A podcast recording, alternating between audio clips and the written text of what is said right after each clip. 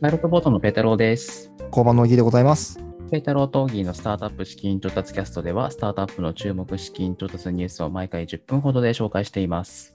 はい、よろしくお願いします。あのーもうせちょっと時間経っちゃったんです2週間ぐらい経っちゃったんですけど、はいあ。のー毎月第2水曜日はですね、お昼に三井住友海上キャピタルさんがやっているランチピッチ、夜にサイバーエージェントキャピタルさんがやっているマンスリーピッチ開催されてございますと。で、パイロットボートが、はい、お手伝いしているので、ちょっとその話をしようかなと思います。あの、はいちょっとあんまり時間かけられないので、一社一社ずつ紹介しようかなと思います。気になったはい会社を。お願いします。まずランチピッチの方ですね。アルガルバイオっていう会社なんですけど、ええ。藻類、藻ですね、藻。も、藻あのもですか？あの藻です。あの緑のやつ。その藻類の研究をしている会社なんですけど、まあ詳しいことは全然わかんないんですけど、なんか藻類を特定の環境下で特定のエネルギー加えると、赤とか緑とか黄色とかオレンジとか、まあなんかいろんな色になるんですって。え、マジですか？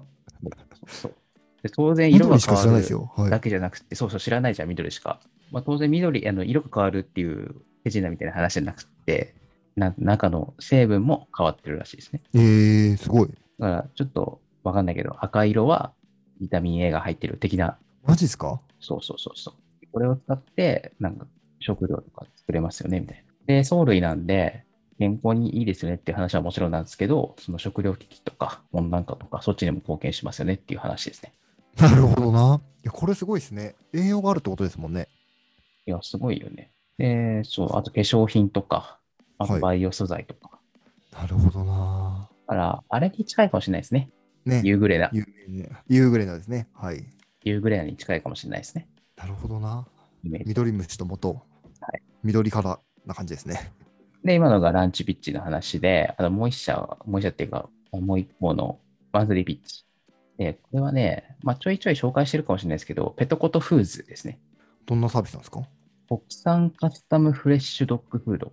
ほうほうほで、犬のご飯の D2C ですね。ざっくり言うと。犬のドッグフードっていうと、乾燥してる、なんか茶色いやつ思い浮かべますけど、う。それですね。もう頭の中でそれよぎってました。いや、それだよね。まあ、でも最近、犬の家族化みたいなの進んでますと。はいはいはい。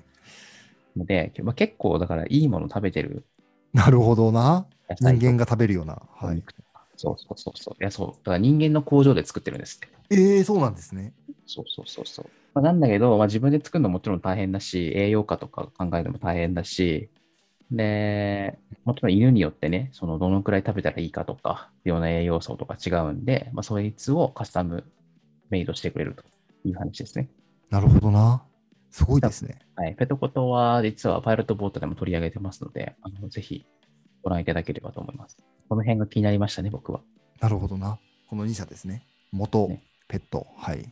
ねまあ、僕は割と研究開発系のそんなことできんだみたいな話とか、パーソナライズみたいな話は結構好きなんで、なるほど。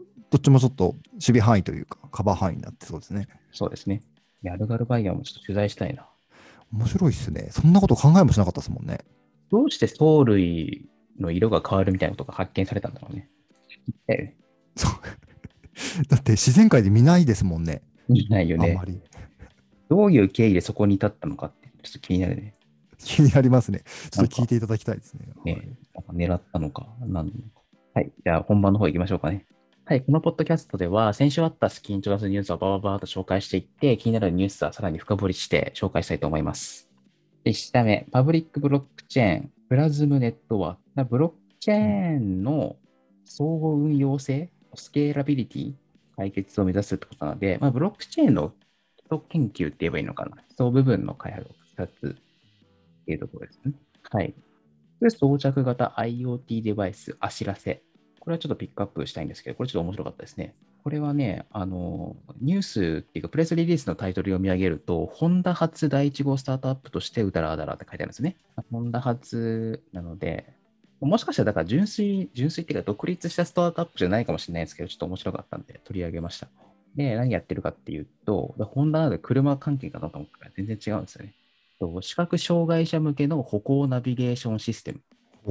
何かっていうと、それが IoT になってるのかなはいはい靴装着型なんで、まあ、あの靴にペタッとなんかくっつけるんだと思うんですけど、まあ、イメージ靴ですよ。えそれが IoT になってて、で、まあ、ルート情報を足元から直感的に伝えるって言ってるんで、まあ、多分なんですけど、その右に行くときは、なんか右足がブルブルって震えて、まっすぐのときは両足ブルブルって震えてみたいなイメージだと思います。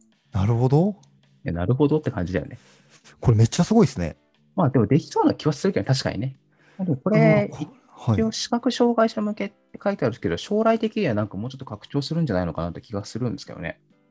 そうですね。僕も使いたいと思いましたね。これは。ねえ。まあ、結構さ、例えば僕、自転車で移動したりするんですけど、知らないところとか、やっぱりこうどこ曲がんだとか、よくわかんないんですよね。そうですね。その時になんかちょっと、まあ、別にブルブル震えるっていうか、で、自転車止めて、いちいち携帯見るのめんどくさいですし、はいはい。分かる手段があるっていうのはね、嬉しいですね。本当ですね。なんかあの、駅とかで使えるなと思っていて、渋谷駅とか新宿駅とかって結構めんどくさいじゃないですか。はいはいはいはい。その時にこの足でナビゲートしてくれたら、人も多いので携帯とかあんまり見たくなかったりするので、すごいいいですね。で、これが5000万円の調達をしたそうです。えー、頑張ってほしいですね、これは。次行きましょう。はい副業人材マッチング、ジョインズ。副業、なんか先週も言ったと思うんですけど、副業マッチングの話が最近本当、週に1個くらい出てますね。そんだけ市場が広いっていうか、いっぱいあるんでしょうね。はい、次。友達と遊べる通話アプリ、パラレル。これはサービス名もパラレルかな。えー12億円の調達なんて結構大きいですね。あ大きいですね。えどんなサービスかって、友達と遊べる通話アプリなんで、あ通話アプリなんですよね。それでもう12億円の調達ってすごいですね。もうなんか使い方としては、これはゲーム配信とかかな。あと友達と YouTube みたいに画面共有したりとか、OS チェンジ機能とかあるらしいですね。すごいですね。いやだからね、こういうサービスってなんか説明するの難しいんですよね。何がすごいのかって言われても。確かに。確かに。一言じゃ言い切れませんもんね。なかなか。ねツイッター何がすごいかって言われてもよくわかんないじゃないですか。みんな好きなこと食べてるみたいな。何がすごいのかわかんないみたいな感じで。確かに。ねえ、なんか30年前とかに入ってさ、いや、将来的にはスマホでみんなツイッターやってるよとか言って、何言ってんのこいつと思われるよね。本当ですね。というわけで説明を放棄します。その例え秀逸ですね。はい、次。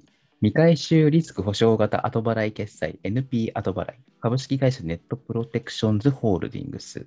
まあ、NP 後払いで、まあ、最近、まあ、流行りよっていう表現が合ってるか分かんないけど、あの、EC で買い物して後で払いますってやつ、サービスですね。はい。次の日に行きましょうかね。えー、6月15日のニュースです。次、これはバイオ系ですね。えーソニアセラピューティクスが次世代がん標準療法というところです。次、秘密計算エンジン、クイック MPC 株式会社アカンパニーさんですね。秘密計算のためのエンジンというそうです。難しいの続きますね。次、BGM システム、アローサウンド、店舗 BGM 関連のサービスとのことです。次、次世代クリエイター集団、プロットは YouTube のアニ YouTube アニメを展開している会社だそうです。あ、これ小学館から仕事してるんだ。えー、次、国際学生寮 U シェア。これは黒船黒船デザインホールディングス株式会社。名前かっこいいな。かっこいいですね。まあ、留学生とかも入れた学生寮かな。はい。次、近距離モビリティ、ウィル。まあこれは言わずと知れたあのモビリティのウィルさんですね。えー、車椅子型のモビリティを作っています。次、6月16日のニュースです。非定型帳票対応の AIOCR フラックススキャナーを提供する株式会社シナモン。まあ、OCR の話したんですけど、まあ、いくつか AI 系のサービスを展開しているっぽいですね。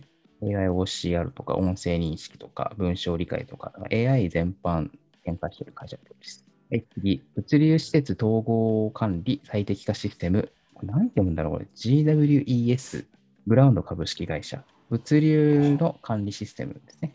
次、シーレスセキュリティ、アケルン来ましたね。株式会社はいフォトシンさんです。ボギーがね、スマートキーね、大好きだからね。もう大好きなので、相当ね、調べましたから。あの、スマートキーですね。入退出管理システムを展開しておりますと。次あーどうしたあのちょっとニュースを見ててですね、はいついにあの勤怠管理システムとか、金管理とか、そういうところまで、えっと、カバーするようなことをやるって書いてありますね。生体認証とか。これは便利になりますね。ああ、ってことは、あれか？なんかその、8時15分に僕が開けるんで、会社のドア開けたら8時15分に、まあ、出勤してましたみたいなやつってことかでしょうね。はい。な。あれかな？なんか、俺は10年ぐらい前に勤めてた、会社に勤めした時からそういうシステムあったから、まあそれをなんか後付けできたりとか、再生できたりとかっていうところがすごいのかなああ、そうですね。次行きましょう。食習慣改善サポート、メルシー。では、保険者向け糖尿病、透析予防のための食習慣改善サポート。次、IoT システムの導入、運用支援、支援ギブテック。次、半自立型遠隔操作ロボット、モデル T。これ、テレイクジスタンス株式会社ですね。これはね、有有名という表現が合ってるかわかんないけど、テレイクジスタンスコンビニとかで検索すると、えなんかね、近未来っぽい画像が出てくるはずなんですよ。ええーどんなサービスなんですか？近未来感めちゃめちゃありますね。あるよ。え、すごい。まあ、ざっくり言うと、ロボットがまあ商品ピックアップするんですけど、あのまあ、自動じゃなくて、まあ、VR 使って遠隔操作してるんですよね。なるほど。っていう、まあ、説明するとすごいシンプルなんですけど、まあ、当然作るのは大変なんで。あじゃあ、出勤しなくてもいいってことですね？もしかすると。そうだね。まあ、この仕事だけなら。当然コンビニってさ、その、例えば渋谷だったら、まあ、渋谷近辺に勤めてる人とか、働いてる人ってあの、何大学生とかがはい。働くわけだけど、まあこれによって、なんか沖沖縄とか北海道の人でも、まあ、ここで働けるようになるよね。なるほどな。これすごいですね。画期的ただね、もちろん人がやった方がね、早いとか、他の仕事できたりとか、便利な面もあると思うから、ここの共同って言えばいいかな。どうするかっていうのはまた別の課題としてあると思うんだけど、うんうんうん。まあでもこういう未来になってきましたね。そうですね。ちょっと本当に SF の世界が実現されるような感じですね。そうですね。はい、次行きましょう。はい。ドラフトバンク協力会社紹介。まあこれは工事会社の紹介とかの、まあ、プラットフォーム系のサービスですかね。はい。ちょっと、まあ、2件紹介しましたし、この辺で一旦終わりにしておきましょうかね。はい。あの、続きは次回に放送したいと思います。はい。このポッドキャストは Spotify、SoundCloud、Apple のポッドキャストアプリで配信しています。ぜひフォローの方お願いします。はい。それでは、ペータロー・トーキーのスタートアップ資金調達キャストでした。さよなら。さよなら。